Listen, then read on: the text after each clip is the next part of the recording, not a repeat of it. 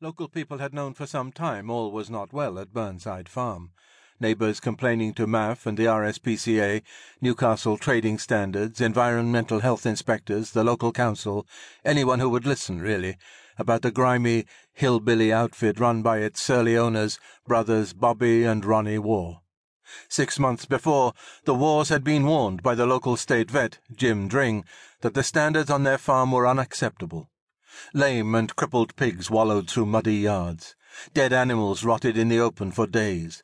And the stench of unprocessed pig swill the Waughs concocted out of waste collected from schools, hospitals, and the rubbish bins of local restaurants could be smelled from a fair distance off. But rather than officially reprimanding the brothers, the vet had agreed to pretend his visit had never happened if conditions were tidied up. They weren't. The state vet issued a final warning in December, which was ignored. The Waughs themselves knew their pigs were in dismal health two months later when the animals were shipped off to Essex for slaughter.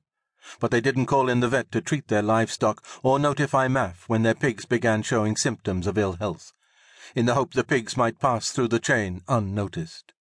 By that Friday, the disease had already spread from the Waughs farm to contaminate a neighbouring farm's sheep. But these animals were long gone themselves, auctioned off through Hexham's cattle market and the Longtown market in Cumbria to wholesale traders.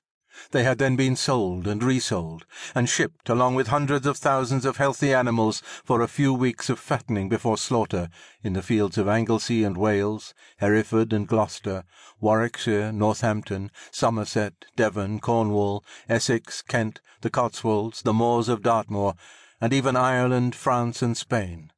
Contact with the contaminated sheep had already expanded the range of the virus, like shock waves radiating from the epicenter of an atomic bomb blast. One of these infected sheep had shared a holding pen in the Hexham cattle market with a dozen other healthy animals.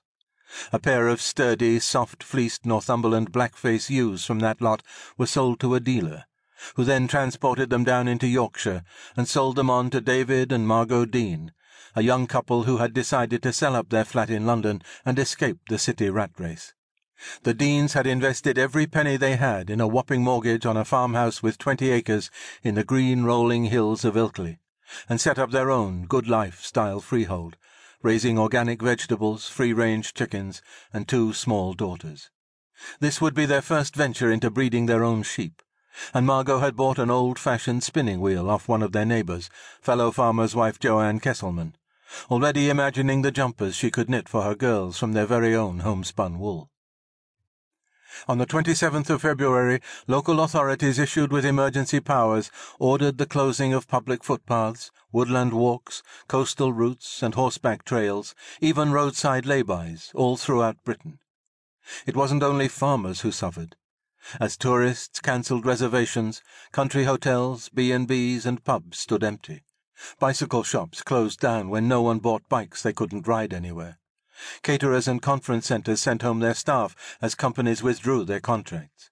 Canoeing and fishing and hang gliding and rock climbing and girl guide camping and children's pony trekking vanished overnight. The backbone of the rural economy was being systematically broken. By the time MAFF ordered an indefinite nationwide standstill on all livestock movement, it was already several weeks too late. That same day, Nick Brown, the Labour Minister for Agriculture and MP for Newcastle and Wallsend, where the epidemic arose, publicly announced to the incredulity of British farmers who knew better, the outbreak is now under control. Rejecting the advice of dozens of veterinary surgeons, farmers, and scientific experts urging ring vaccination as a firebreak to stop the spread of the disease, the government decided to cull domestic livestock on a holocaustic scale no country on earth had ever seen before. The animals of Britain began to die. February's death toll 1,981 cattle, 9,877 sheep, 1,781 pigs, and four goats. Because of their proximity to the Waugh farm, 350 pigs and a handful of sheep and cows on Jimmy and Joan Brown's farm in Headonview East are slaughtered, then burned on their land, ending the elderly couple's livelihood of thirty-five years. They didn't even check our stock, Mrs. Brown said. He, Minister for Agriculture Nick Brown, said our stock.